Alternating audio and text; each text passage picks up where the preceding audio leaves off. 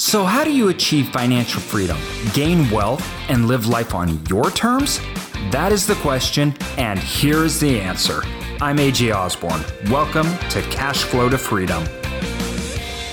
All right, everybody, welcome to Cash Flow to Freedom. This episode today is like having 10 episodes in one. And I'm not talking about the time frame in which, but the content. And the reason being is because we're interviewing two people that have a very interesting perspective. So, this is one that you absolutely don't want to miss because Clark and Jace, they're going to talk to us about all the interviews. They've interviewed hundreds of millionaires, and they are going to talk to us about the success that these people have had, what sets them apart, but more importantly, what they have in common and what they've learned from all these interviews. Both extremely successful in their own right, and they're going to talk to us about that. This is one that you absolutely want to have your pad and pencil out, take some notes on because it is like having 10 interviews in one. I could not be more excited to have these guys on. So, Clark and Jace, thanks guys for coming on. I appreciate you having being here. Yeah, yeah. Thanks. Happy to be here. Thanks for having us. And we just interviewed you, what, a few weeks ago, maybe a month ago. That's right. So That's right. Excited to launch your show. Even though I think mine's going to come out first. So funny how that works. It's possible. so no, guys. Um, why don't we? Why don't Why don't you introduce yourself to the audience first, and let's kind of go into your guys' background, how you even ended up in a position to where you've interviewed all these millionaires, and why you guys decided to do this, and what what led to this. Yeah, I, I can take that. I'll start. Jace, you fill in anything I, you're missing. So I grew up in Chicago, and then went to BYU did a, a, church service mission for a couple years and and Jason and I both went to the same location both volunteers met each other that way and then stayed friends throughout college went to Notre Dame for my masters came out to New York started at a big four accounting firm and now run the finance and accounting for a, a multifamily syndication investing and property management firm here in New York City. And and Jason and I as we remain friends we started talking a lot about personal finance. And one of the things what we started realizing is as our careers kept going, we started having the money to invest, right? Outside of just 401ks and HSAs and IRAs and that kind of stuff. And we said, how should we how should we invest? Where, where should we spend the money? Right? There's so many options, you know, small business, real estate, more in the market, how to diversify it in the market, index funds, mutual funds, single stocks, so or bonds, you know, what do you buy? And so that's kind of where the conversation started for us. And both of our, our dads and our parents, I should say, were open about money. And so we knew a little bit about their allocations and their net worths, but we really just started saying, gosh, what is everybody else doing? Right? What are the what are more successful? What are millionaires? What are deca millionaires doing? Right how are they investing their money and we could find some online some people are open about it but that's that's what kind of started the show as we said man maybe we should just start a podcast we couldn't really find anything about it we couldn't find something like this and so we said hey let's just interview them and ask them ourselves and a we can ask anything we want and then b we can learn and, and help others so that's how the, the podcast was brought to life Oh, that's awesome. So, how about you, man? Very similar. I grew up in Washington. I was born in Texas. It's currently where I reside now as well. Uh, majored in accounting uh, did various things in in you know high school and grade school business wise. Um, went off to college and and uh, majored in accounting. Started a big four firm as well. Got a CPA license, and then you know Clark. Like Clark mentioned, we kind of got into talking and discussing about investing our money and what we were going to do. As we kind of, you know, progressed in our careers and everything, and that kind of was what you know kind of led to the show. And you know, I think what's interesting that, that we kind of have done is, is taking kind of more of a deep dive into the portfolios of these millionaires. And and the hope you know over time is that we'll be able to we've gathered this data and you know i think especially for me it would have been interesting to see what a lot of people's portfolios that are successful today that we look at and we say, oh, they're a millionaire. What it looked like in 2006, 7, 8, 9, and 10, and kind of how it's progressed. And that's one thing that that we'll be able to do. Clark and I are young enough, plan on doing this for a long time to kind of see how people's portfolios evolve with what's going on in the economy, what's going on with the market, what's going on with real estate, what's going on with, you know, our our country and the political environment and kind of track this data to be able to learn from it for for a long time. You know, a lot of people put together theory of, of what millionaires are, but we've actually gone and and actually talked to these specific people and like we we can put a name to the face and put the story to the name and all these investments that they have and what they've done with their their portfolios. And hopefully you know we'll be able to get a, a, good chunk of them to do it with us for you know 5 10 15 20 years to have the data and be able to share that and learn from it. Out of all your interviews who was the one with the largest net worth and how'd they get there yeah, so to date, that's been David, and and he's worth over a hundred million, and a good chunk of it has has been his real estate business, and then he's taken a lot of those profits and put those and deployed them into real estate investments, such as like single family homes. He's got a large portfolio, hundred single family homes, and now he's kind of on his way to to put together a you know private equity type fund of of single family investments. So he's on our show. Now, ones that we've talked to that we haven't had podcast uh, interviews or or released yet is is actually a, a billionaire, and he made probably seventy five percent of his business or his wealth in selling a business that he started. Hmm. What industry? Uh, in the eyewear space. Okay, that's interesting. So, out of all the millionaires, I, I got to ask this because you, you read all this stuff, but what is the most common industry that you you guys find millionaires in? yeah, that's a good question. It, it, it is all over the board. Everybody, I mean, it, everybody's waiting. They're just got their pad and pen. They're like, "Okay, what yeah, am I going to really go into?" it's you know, and that's that's one thing that's interesting. I mean, I know there's book. Chris Hogan came out with a book recently, and he said that the most common profession was a teacher. And don't get me wrong we've had teachers on our on our podcast that are millionaires. I don't know that we can pinpoint that there's one profession that really stands out amongst the most. I mean you know i think their message and and just in general with dave ramsey is that you can be the working class and get there. And you know in our you know, from our podcast and all the people that we've interviewed, it's been all across the board. We've had engineers, we've had accountants, we've had teachers, we've had business owners, we've had real estate investors, uh, we've had plumber, we've had a custodian. God, what am I forgetting? We've had doctors, lawyers. I mean, just every single profession. I think that the message too with all this is if you're in the top 5%, maybe 1% in some fields that are a little lower paid, you're going to get there you know your income's going to be high enough as long as you're, you're keeping your expenses low enough that you're going to get there. So really there's not one profession. Now there are some professions and some routes that will get you there much faster than maybe taking a, a, a, route as like a teacher that that we all know in this country, you know, traditionally starts at a lower paid salary, uh, you know, or, or even in the public sector. But that being said, literally any profession and every profession I, I, feel like we've had on our show. All right, I got I got to ask you this when we're going down this road. So you're you're talking about people's professions, right? Now, is what made the people the millionaires? Is it the professions and the savings, or is it what they did with the savings? So, was it their professions, but then they started investing, or was it they just saved and kept such low expenses. Their margin was big enough and they packed it away. Like, what was it that created these normal working people what turned them into millionaires? No, it's a good question. And just to add real quick to Jace's, I'd say um, even though we've had separate professions and totally different professions and, and stuff all over the board, I've been surprised by the amount of people that have had real estate holdings. More often than not, people have something in real estate, right? And I think we'll get into that of all the different things you can own and invest in in real estate. But I, I would say, I mean, Jace, correct me, 60, 70% probably have some sort of real estate. And I'm not saying just yeah. like a REIT fund, right? Invested yeah. in the market, personal holdings. But, but to answer your question, I think it's both, right? I think with the teachers, this Les Lap episode that we just released, he was a teacher, and I think he's never he's I think he's at six figures now, but for some of the teachers that never made over 60 or 70,000, I think it was just living frugally and investing in the market right? Yeah. And it would just it would just compound and and and as they invested and blah blah blah it would just add up. But for others i think it's it's to your second point i think they would have enough money they'd save up cash and then they'd buy real estate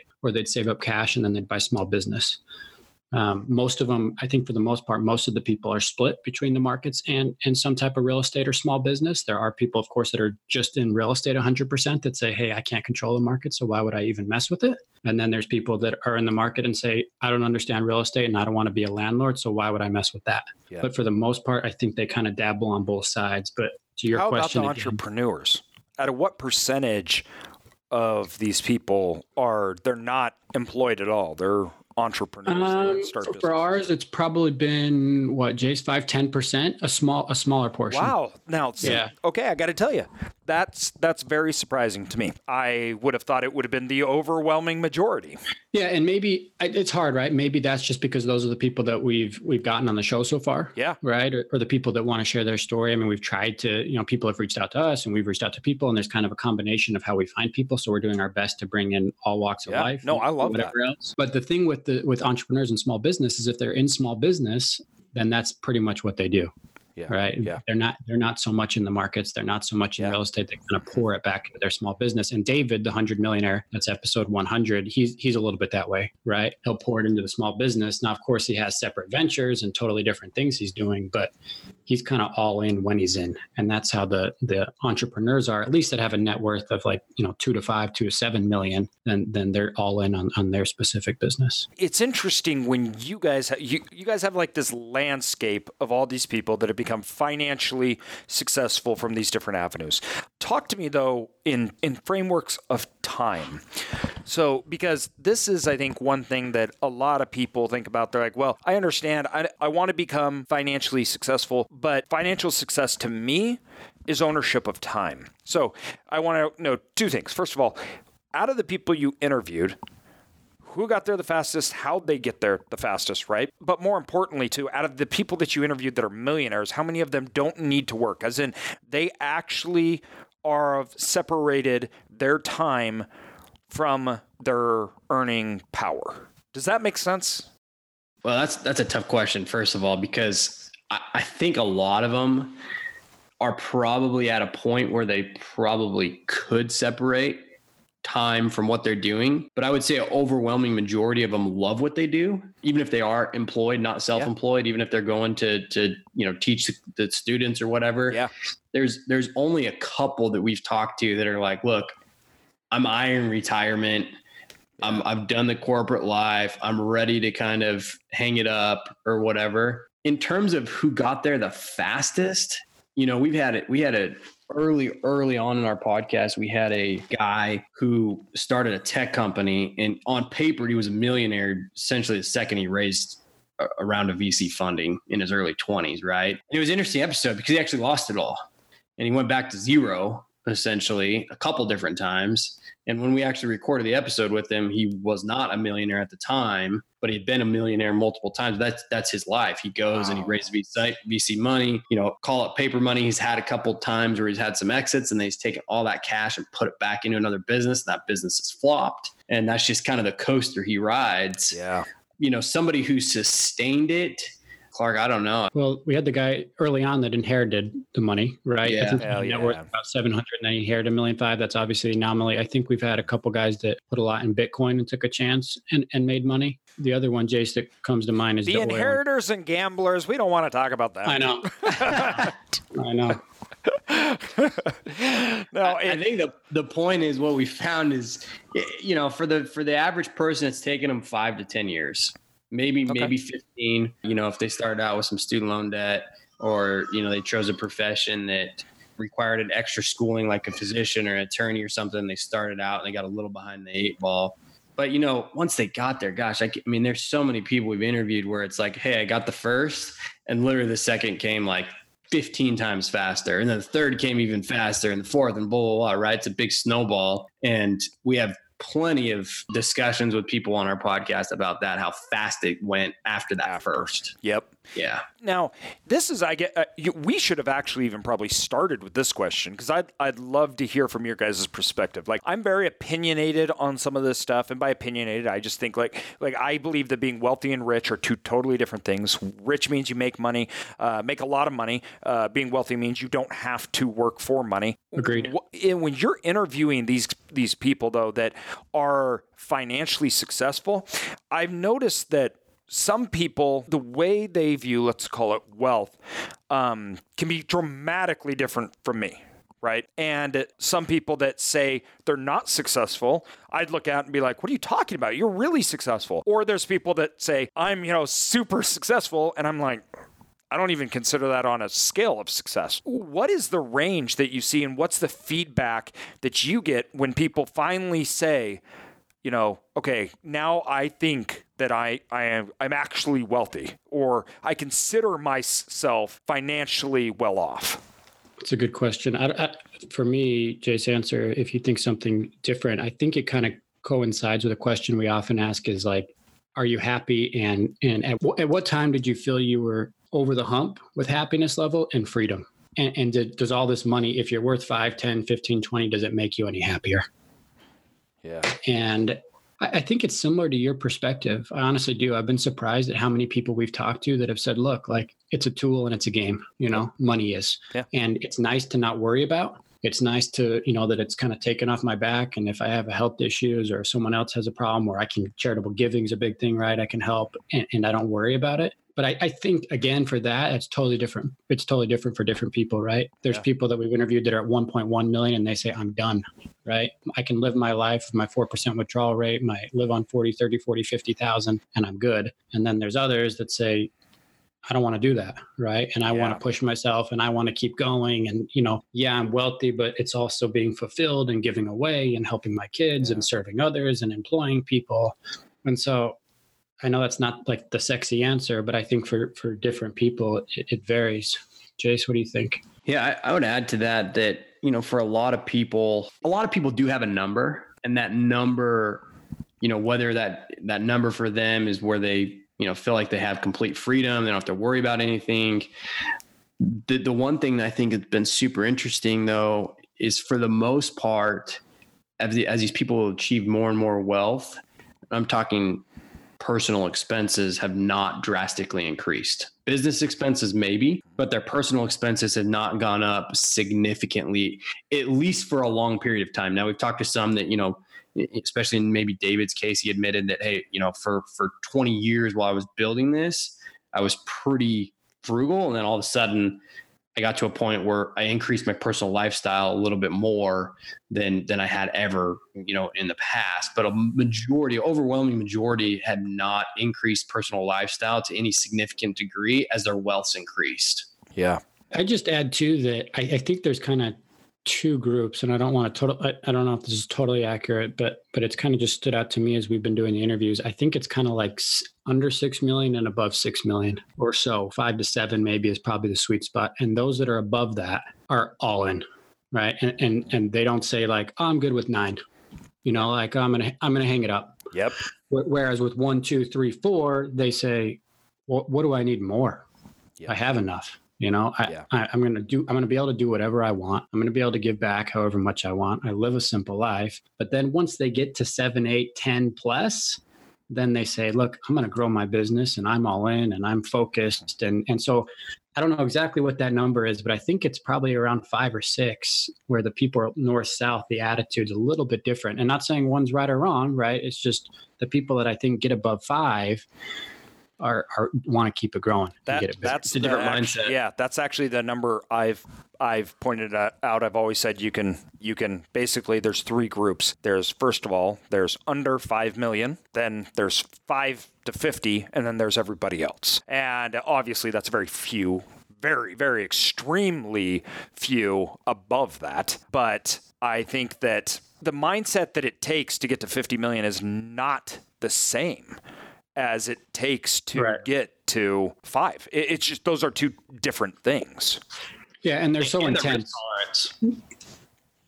Go ahead, Jay. Sorry. Uh, I was just saying, and and the risk, the the mindset, and the risk tolerance. You know, the person that's going to take risks to get to five is much different than the person, the mindset that's going to take risks to get to fifty or beyond. Uh, And you can totally tell it. When, you know, when we interview them, it's like, you know, the question we always ask, pretty much always at the end of the interview, is, "Hey, you know, you have a net worth of three million, you have a net worth of seven million. Where do you go from here?"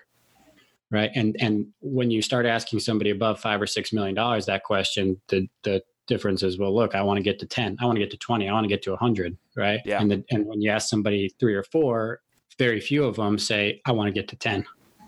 Right? It's mostly like, oh, I'm going to slow things down here. I'm going to spend more time with my family and I'm going to travel, which is great, right? Yeah. But once you get over that $5 million hurdle, intensity is kicked up a notch, I think. You know, I also think it's it, it's interesting the number because you guys have hit on something that I hear a lot of people, and, and maybe it, it, it's just me, but I find that under five million or people that haven't ever even reached that, they have a number. And it's very clearly defined. And most of the time, it's defined based upon living expenses, as in, here's what I've calculated the life cost that I want to live, right? And I reach that number. People over five, 10 million, there's not, the number's vague because it's not as important. It takes a back seat to what they're trying to accomplish, right? Like I think about this a lot. Like you know, I've been asked, you know, what's your number? And I'm like 20% compounded rate of return. It's not a goal, right? It's like I just want to play the game, and I know that uh, what I'm trying to achieve and things like that. But once at a certain level, it's almost like the retirement mentality. Like um, you've been trained to think a certain way. You need to work so much. You need to save it. You need to invest it to get X amount of return so you can live right? But once you get into that upper class, no, this isn't about me covering necessarily even just my living expenses. It's it's something else. There's something else that they're doing for different reasons. Maybe I'm crazy, but no, no, no. I, no, I totally, totally, agree with you. You know, you know what I think it shifts from? It shifts from, hey, what am I going to spend a year, right? Whether that's 40 or 150 to what do I want my cash flow to be a year to be able to do what I want? And, and I think it's just, I mean, in a sense, they're the same, right? How much am I going to bring in and how much am I going to spend? But I think the mindset, like you, like you just said, is spot on. I think it's different, right? I'm going to spend $50,000 and I'm going to, you know, whether that's a 4% withdrawal rate and that's what I need hmm. and then once I get there, I'm done. Whereas the other one is, hey, this is the goal I'm looking to. And once I have that cash flow, I can keep going. Yeah.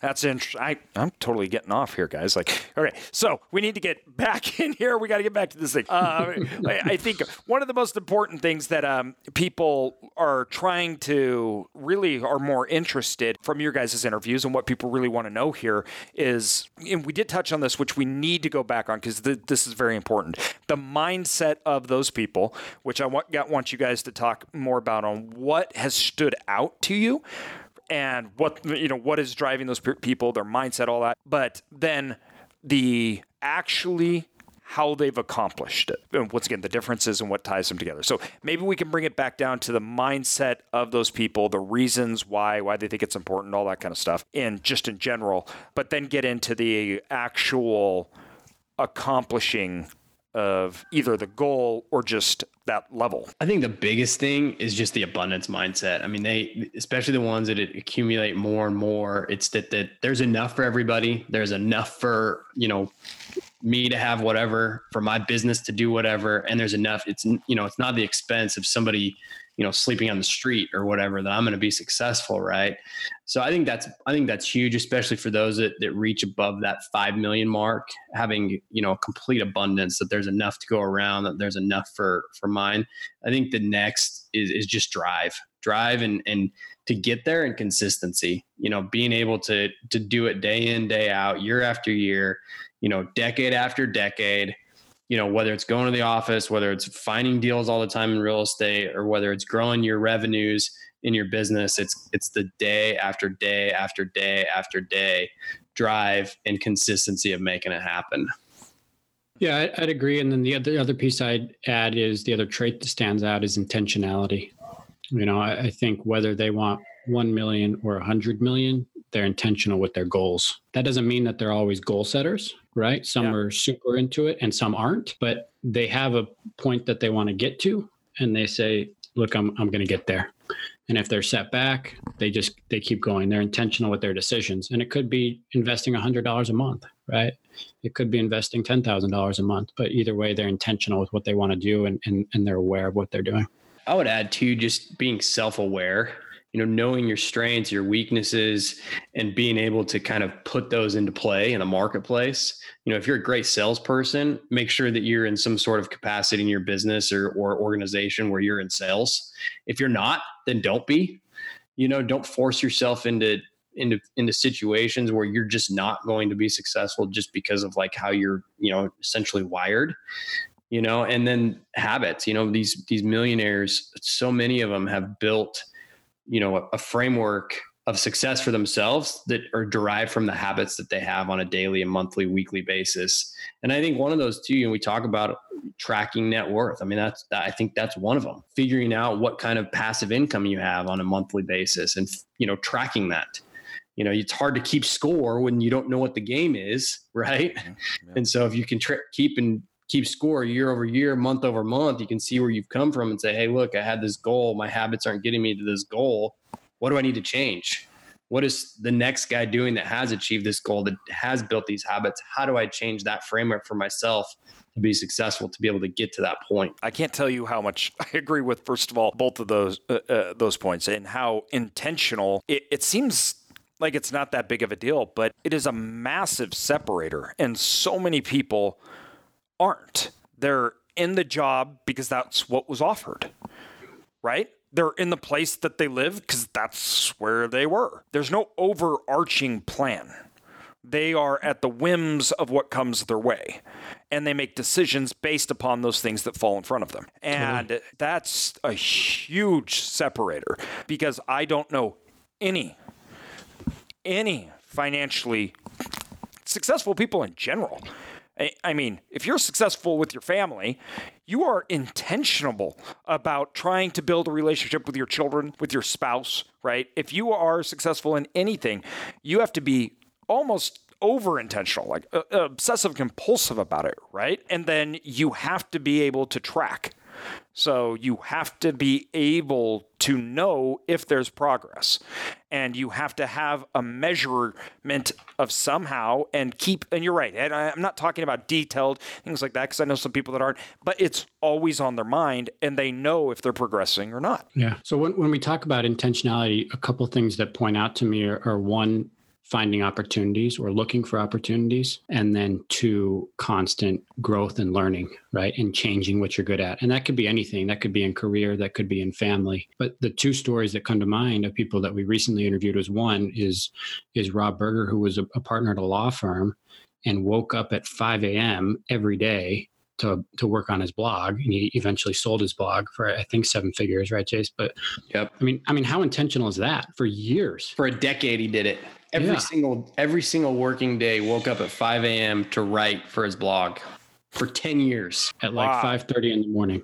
And then a, another story that comes to mind is a is an entrepreneurial one of these entrepreneurial guys but jumped around like crazy. And and one opportunity he he saw was look contractors are always late. They never show up on time right? And they never keep you they never keep you updated on what's going on. And so he said i'm going to change True. it. And, and so he said so he started a, a company and he showed up at 9 a.m and the person said to him, What are you doing? Like, you're not supposed to be on time. And to him, that was just intentionality, right? He saw the opportunity, he learned how he could be successful, and that's what he did.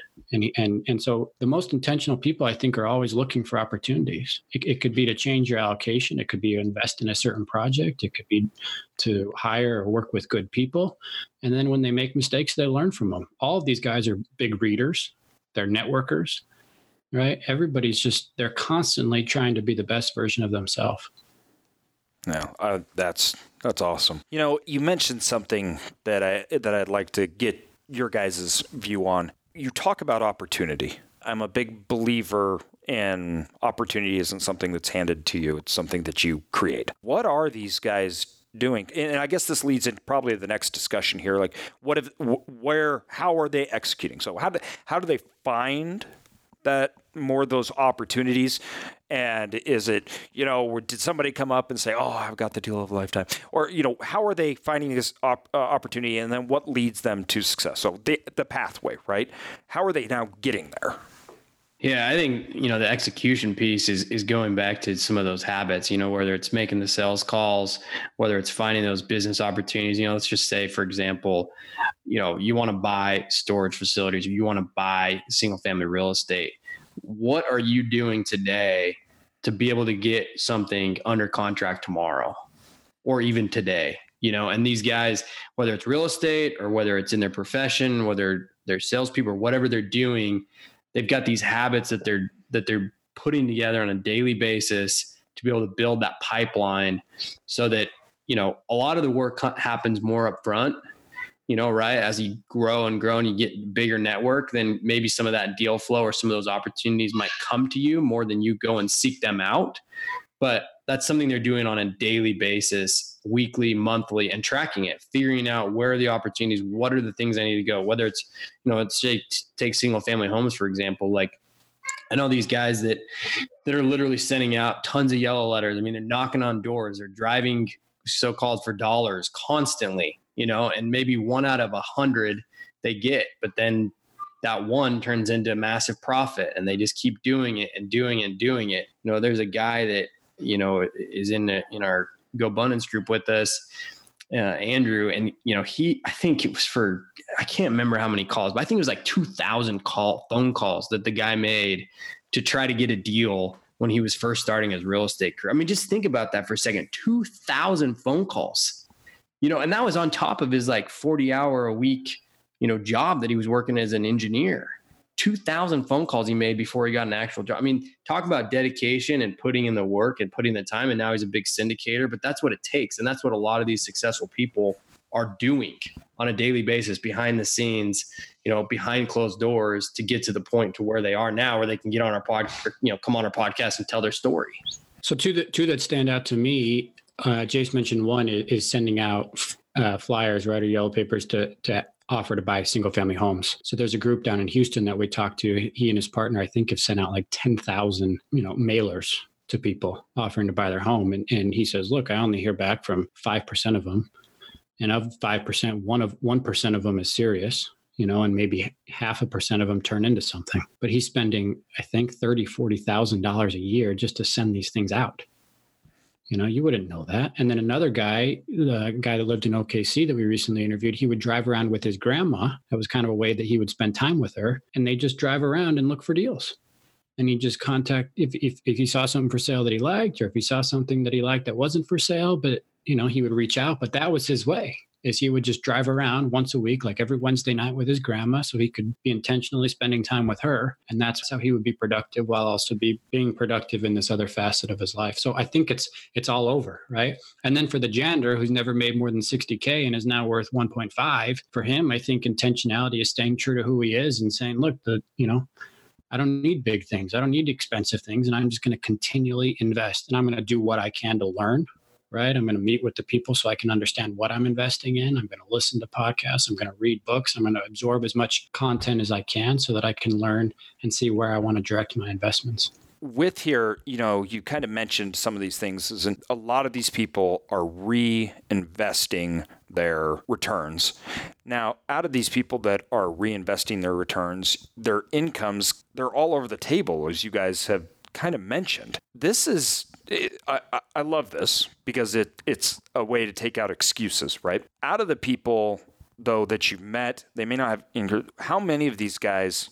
I guess what I'm looking for here is most of them, even with downsides, even with failures, even with you know absolutely crippling tragedy or whatnot, they still remained intentional. They still kept it going. At least from what I see from those people. When you guys are interviewing these guys what's their background like i mean what's their do they are they all cut from the same cloth is there a trend of people from arizona or i mean what are these people's background in the lives that they live outside their finance outside their job, whatever that may be. Uh, what does their lives look like? The thing that stands out to me is how many of them come from poor backgrounds. I think a lot of them do. Not everybody, of course, right? But a lot of them do. And and I don't know what drives that, right? I think for some of them it's hey, I want to give my kids or myself a better life. I think some of them is just they may have been poor but they knew how to work, right? And that's initially what helped them get a high enough paying job or something that could help them in, invest. Um, I, I think a big drive is probably similar to what it is for you and I. It's their kids, it's their family is a big drive. You know, obviously not for for some of them, right? They may not have a family or be married or whatever, but that's something that we constantly hear, right? Is that's what's most important, right? If I could trade it all, if I could get rid of my 10 million, like the family is what's important. Now then I think you have to ask yourself, right? Are my decisions lining up with what I'm saying? You know, and and that's one thing. I don't know, right? I think everybody has to ask ask themselves that question. But what they're saying to us is, look, this is what's driving me, is the family. But I've been surprised at how many have had to learn on their own. You know, I think I think the people that are are born into a home where their parents teach them about money and teach them about investing and take them on a vending machine route or help them run their real estate. That's the smaller group, I would say, of people, but still happens, of course. I'd add to that, you know, a lot of them are educated. They they went to some sort of college or professional school and and learned a skill and and were able to kind of take that skill into the marketplace and and get paid well for it even if it was a trade. You know we've got a plumber on actually i think two now you know and they're those professions too are are, are ones that you know I, I think a lot of us overlook in a lot of ways. It's not the it's not the sexy white collar tech world that, that we've kind of like been exposed to but you know when you call a plumber up like the guy's charging you 300 bucks an hour for his time to come fix your toilet or whatever. And so a lot of these professions and, and things. We've seen people they've gained some education or skill in a specific area and have been able to really become best area or maybe two areas in, in some cases you know if, if they own a business in two separate separate areas. That's i think that and it's continual education. You know they're continually learning like clark said to get better to be the best versions of themselves. And it takes time. It takes building those habits and and compounding it like you said it's not just compounding money, it's compounding like those habits that really drive people to to get to the point where they are in their 30s, 40s and 50s, 60s even. So they're in it for the long run. This isn't a short-term thing. These people no. are they're they're intentional and they're okay doing what has to be done and they're in it for the long haul.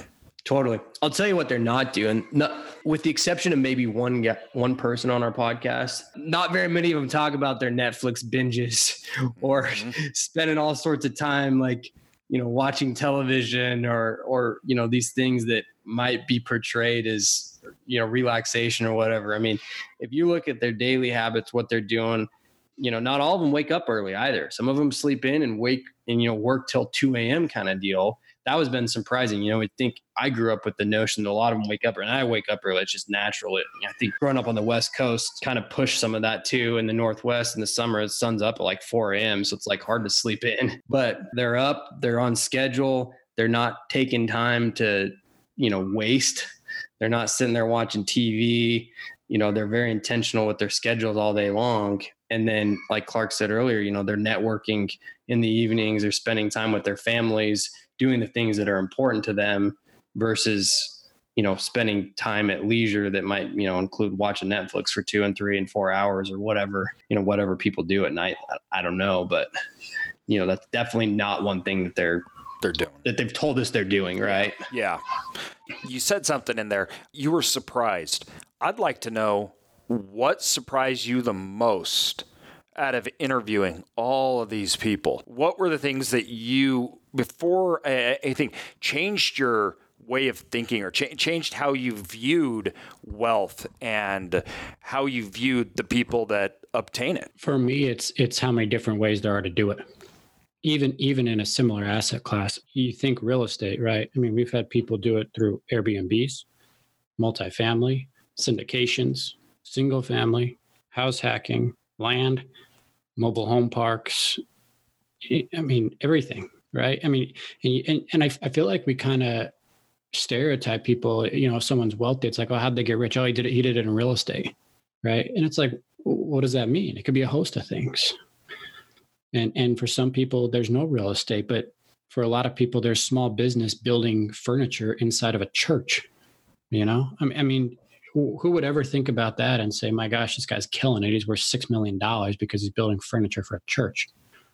Yeah. You know, he's, he's doing church restoration. You, you never would think of it. And so that that's kind of one thing that I've learned, and maybe that's just naive and something I should have known before, but that's something that just all these quirky things you hear about. And, and if you really start to think about it in life, there's so many different ways to make money right? And and oh, these people have just found the opportunities. And a lot of them are the same. A lot of them are traditional right? They're a lawyer they're a doctor they might not do anything on the side. But a lot of people that do stuff on the side or they're more entrepreneurial. I mean it's amazing some of the opportunities and some of the jobs and little niches they found to help make them money. I think i'd add to that that one of the biggest surprising or surprises for me is just kind of the mindset in general that that it takes. And, and like we discussed a little bit i think that block of one to five and then the five to 50 and 50 plus i mean having the mindset to get to that point it's a different way of thinking. Like i firmly believe there's a formula to success. Now i also believe that formula might be different for different people and how they kind of approach it but there's there's a way of thinking that wins. And a lot of these millionaires have it Uh, and I would say that some of them have probably got there without that way of thinking. They've just been real consistent with their expenses and been able to put money and, and you know, let time basically work for them.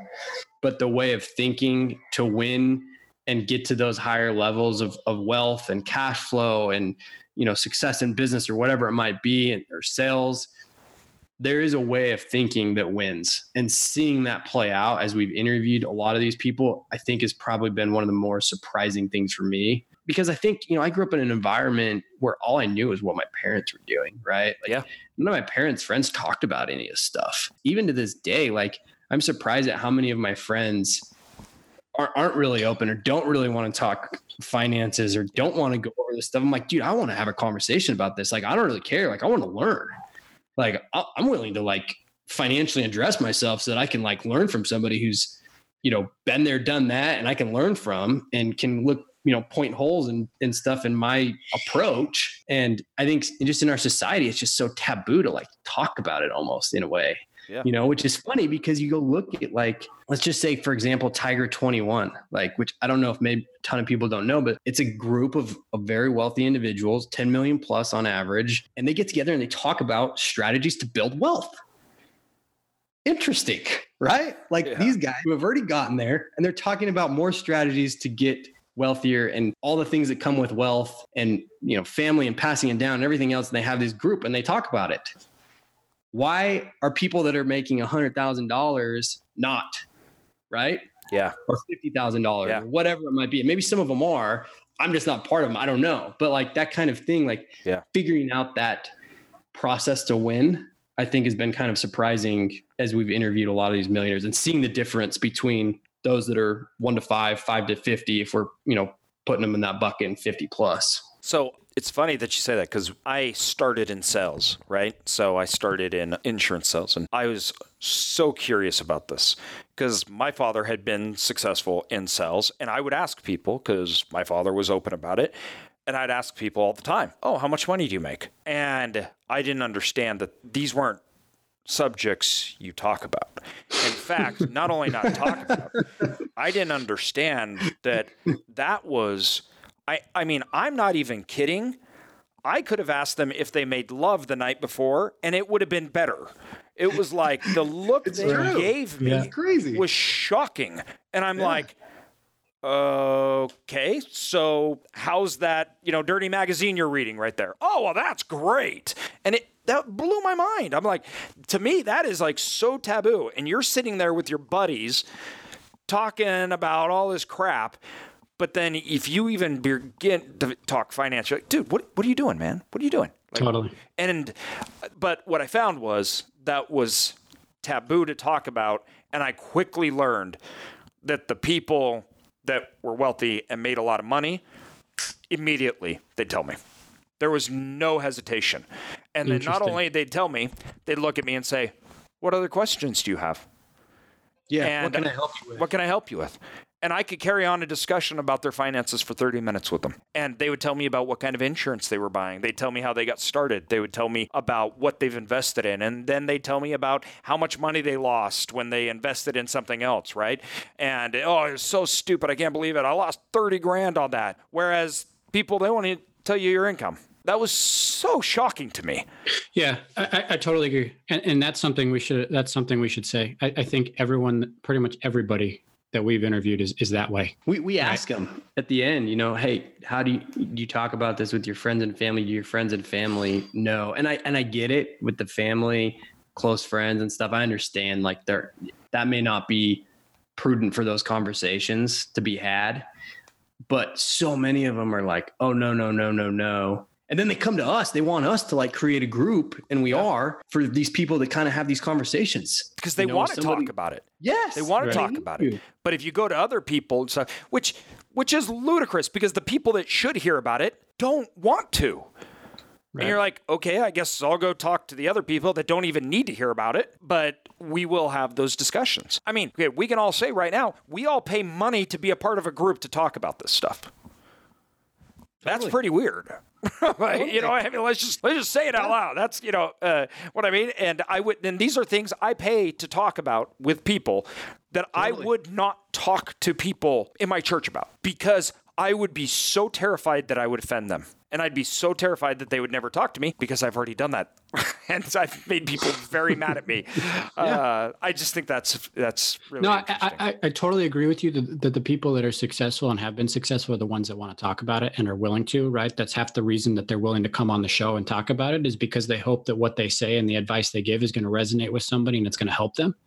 But then at the end of each interview, it's always, how can we help you guys? What can we do for you? Yeah. Right. It's it's that way of thinking of helping. Whereas we're sitting there like, no, you did us a favor by coming on, taking an hour of your time, sharing your story, letting letting us pick your brain about anything we want to ask. And here you are at the end after an hour of your time saying, What else do you got for me? What else can I help with? you just hit on something too that I, I think I have. So I lived in an area that was economically challenged for a while. And we were around a bunch of trailer parks and a lot of things, which me and my wife loved because we were able to serve all the time. The people were our family. And we were we wanted some more land so we were moving to another area when we announced the area that we were moving to the first response from virtually everybody was you're moving to the snobs and uh, oh so you're going to move you you're not going to have any friends cuz they're all stuck up right and i was taken back by that because there was this perception that wealthy people are sitting on some kind of high horse. They don't help, they don't talk to other people or whatnot. And then you show up in the area, and once we moved, not only was it not that, we had never been surrounded and we were, it was almost overboard with people. We're like, we're fine. Leave me alone on my Saturday. I don't need you to come help me do my yard work. Like it was just everybody is outpouring. And that is a universal concept that I found that people the people that make the most give the most back, they help the most. That they create opportunity through creating opportunity for others. That they understand that universal principles. That economically speaking, you gain economically by giving. And uh, I've never found that to be true. That not only do they not want to talk, do they not want to help, that they are over the top almost in what they'll do for you and their first run and help. And uh, they are very outgoing. And so I, I, don't know. Maybe maybe I'm totally wrong. Maybe it's just my little area that I've been in, but they're always the first to jump in. No, I, I, agree with you, and I, I think that's you know Dave Ramsey right at the end of his what seven baby steps or something. It's like live and give, give like nobody else, right? And and so I think there's an inherent part of us that when we struggle, if we've done it ourselves and we've made it, you look back and you help people.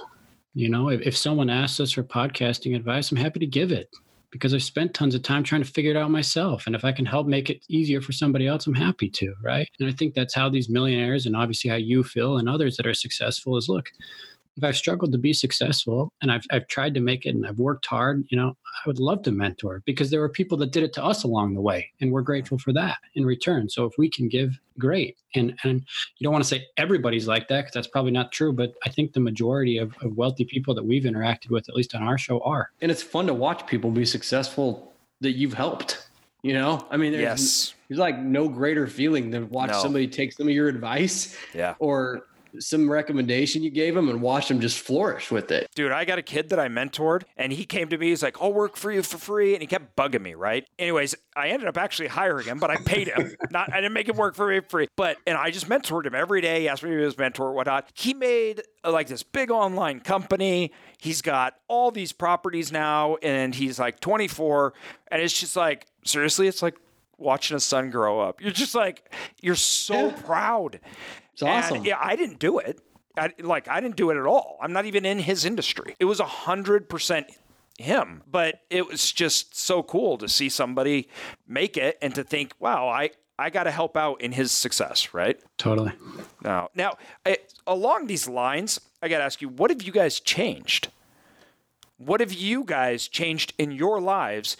Hearing about all these guys, how they're being successful, you're you're getting the secret sauce What are you guys doing now? What are you What are you changing in your lives? For me, I, I think there's a couple things. I think I've been more focused, or I guess more driven to be more entrepreneurial and more focused in real estate than just in the market. I think you know, Jace and I had a long conversation about this last night. Actually, it, you know, cash flow is the goal right? Mm-hmm. You want it because you want wealth. You want to live life how you want to. You want to live it on your time. You want to cash flow to know, freedom. yeah. I mean, that's what you want though, yeah. right? Yeah. You want the money to do things and the time to do it, how you want to do it, when you want to do it, with who you want to do it, where you want to do it, all that. And so if that's the goal, you know, from from what I've learned, the quickest way to do it is through real estate and small business. So that's one for me. And then two would be to get that intentionality, I think you have to learn. So I think goal setting has to be intentional. I think reading has to be intentional, networking, all that. I think when you start for, for Jason, it's easy because we're always talking to these people, but when you start listening to these type of podcasts or these type of conversations, I think innately you just start to be more driven and more successful, right? When you hang around that those people, right? You're like the balance of the five people you're around is, is the quote that's often used. But I think that's the case. When you hear these conversations, when you read the books, when you're constantly in these environments, you're forced to be that way. You have to be and and the mundane things like the Netflix binging and the TV shows, it just it doesn't mean as much to you mm. anymore. So that's kind of the two things I've gotten out of it is just a more clear vision of where I want to go, and then the innate focus to keep it going that way. Yeah, and I just piggyback on that that that figuring out how I want to do it, what I want my story to be, listening to all these stories and being like, yeah, I don't want my story to particularly sound like that. I resonate more with this one kind of thing. And, and that's something we found with a lot of our listeners too. Our listeners resonate with somebody that's on the path or going on the path that they want to go on. And I think that's something that I've taken to, to heart for myself, figuring out what path I want and, and kind of having a big mindset shift too and figuring out like, you know, I came to probably 20, early 20s. You know, I've been investing in the market for six or seven years at that point already from money that I'd made, you know, as a teenager and kind of moving that shift to no, I want to have more control, real estate, small business. That's how I want my story to be written. And then oh, by the way, I need to start hanging out with and getting around more people that are, are more successful, that are at places in their lives 5, 10, 15, 20 years down the road of where I want to be, but I need to get there and be around them now so I can learn how they think.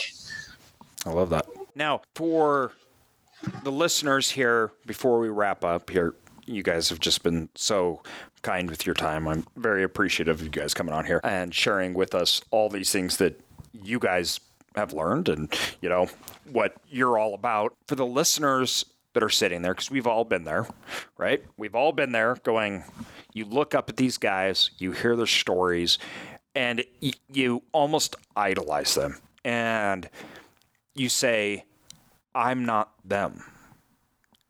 I can't do that. I hear their story, and because they said their story in 30 minutes and it's this amazing, great story, well, I don't have anything like that. My life's been hard and boring, or whatever it may be, you know, because you're hearing the highlight reel. Are these things learnable? Can yeah. these be implemented and taught? And it feels so far away right? Yeah. If you're if you're just starting yes. to invest and you're and you're listening to a guy that has five, 10 million and has all these things and has syndicated all these properties or has sold things and, and you're standing there like, look, I got two hundred thousand dollars or fifty thousand dollars or negative negative two hundred thousand dollars. Gosh, you know, what's the path for me? Right.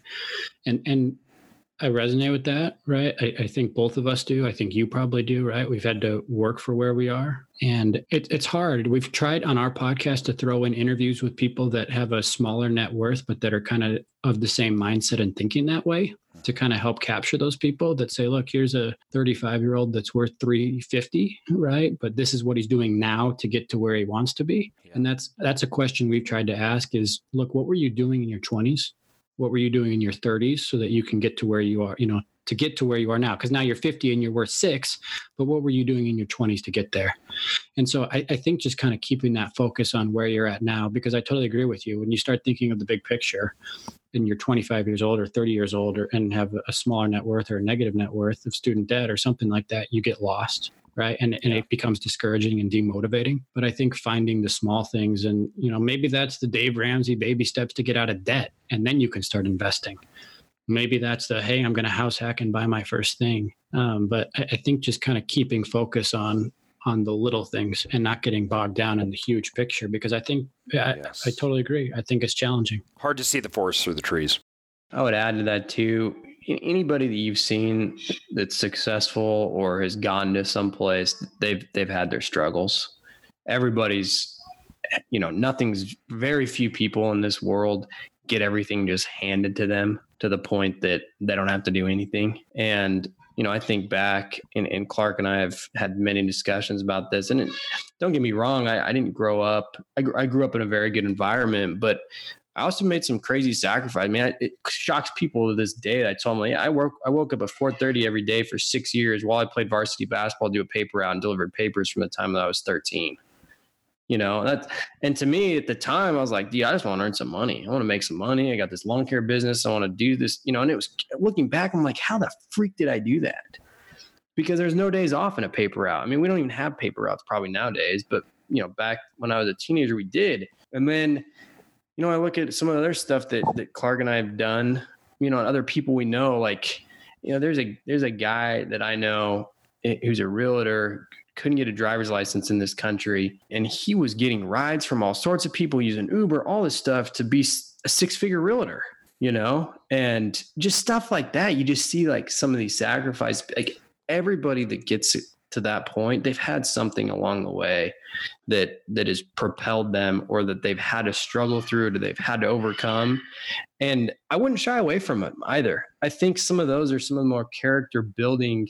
I had a conversation with a friend not too long ago. He's a big hedge fund manager. And you know he told me he's like oh man you know now that i'm here like i would have totally taken an inheritance or something. And i'm like you know what? Like i wouldn't. Like i like being able to kind of say, hey, look, I've grinded all this, I've done all this. These are the things that I had to do along the way because it kind of shapes who you who you are and it shapes some of your thinking. And you know, some of those people, you know, some of the people that are most successful and are financially successful in our country are immigrants. You know, they came here with absolutely nothing, you know, and and their story is such that they basically literally came from rags to riches. And so those people that that might be listening that say, ah, it's, it's too far away, start with today start with tracking your habits today. You know start with figuring out what it's going to take to get to tomorrow to the next day week after week and build some goals and build a plan and execute on it. I mean that's the other thing too i didn't mention earlier with some of these millionaires i'm so just with the mind is powerful and seeing like your goals written down like and reviewing them frequently I, i've just been amazed watching some of these millionaires like yeah i write you know, I write these goals down, I look at them every day, and I they they just happen. It's second nature. I just have They just make them. You know, my mind just sees them and it happens. You know, because they're looking at them all the time. It's just subconsciously they're like, no, I'm going to do that. Like that's just it's done. Consider it done Yeah. because it's written down. They put the plan in. They have the habit, and they just continue to do it. I mean, if if you want to hear a story of overcoming trial and, and grinding and having hardships, that's you, right? I mean, you listen to that interview that we're going to launch on Monday. That'll be December 9th. AJ's story. I mean, it's unbelievable. You know, I'm sitting there and, and brought to tears in the interview because of the power to keep going and the will and the desire and, and what keeps you moving in, in a, a trial like that. Right. And obviously, most people never have to go through something like that. But I find strength myself in the stories of others, right? Whether that's somebody's struggle in a family, financially, spiritually, emotionally, you know, whatever it may be. Yeah. That's what builds me up.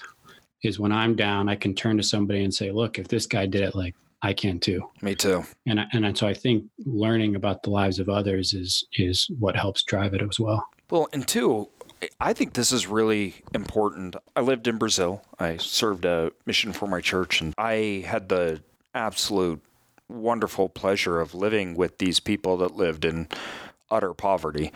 And, you know, although they were ex- so happy and the most loving people in the world, they didn't know there was a life outside that. Poverty, being poverty and being wealthy in that country is appointed by a government, and everyone's poor. And the only reason you're not is if the government awarded you the ability to not be.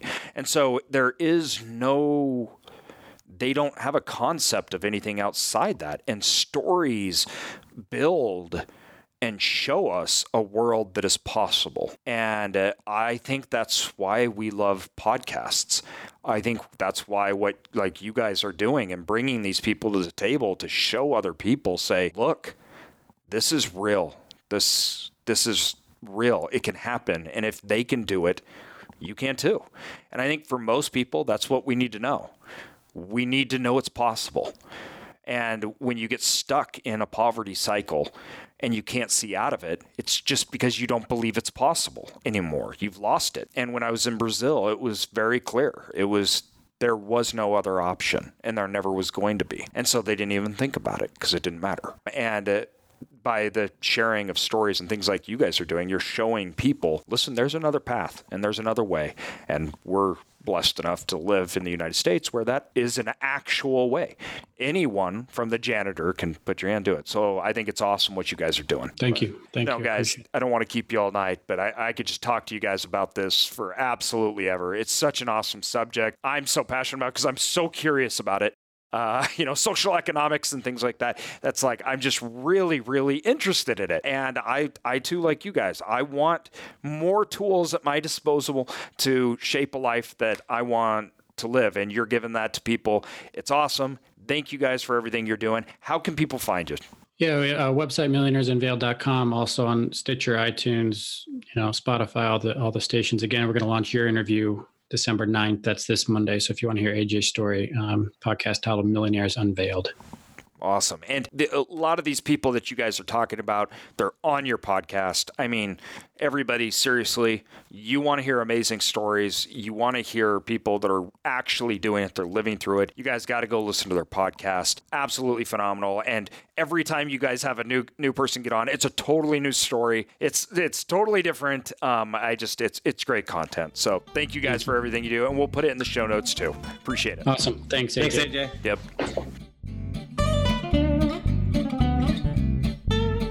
Thanks everyone for listening to this episode of Cashflow to Freedom. Be sure to subscribe to us for more and feel free to check us out at cashflow with the number 2freedom.com or find us on Instagram and Facebook. And also, if you could leave us a good review, that would really help us continue to build out our content and our community. Thank you so much.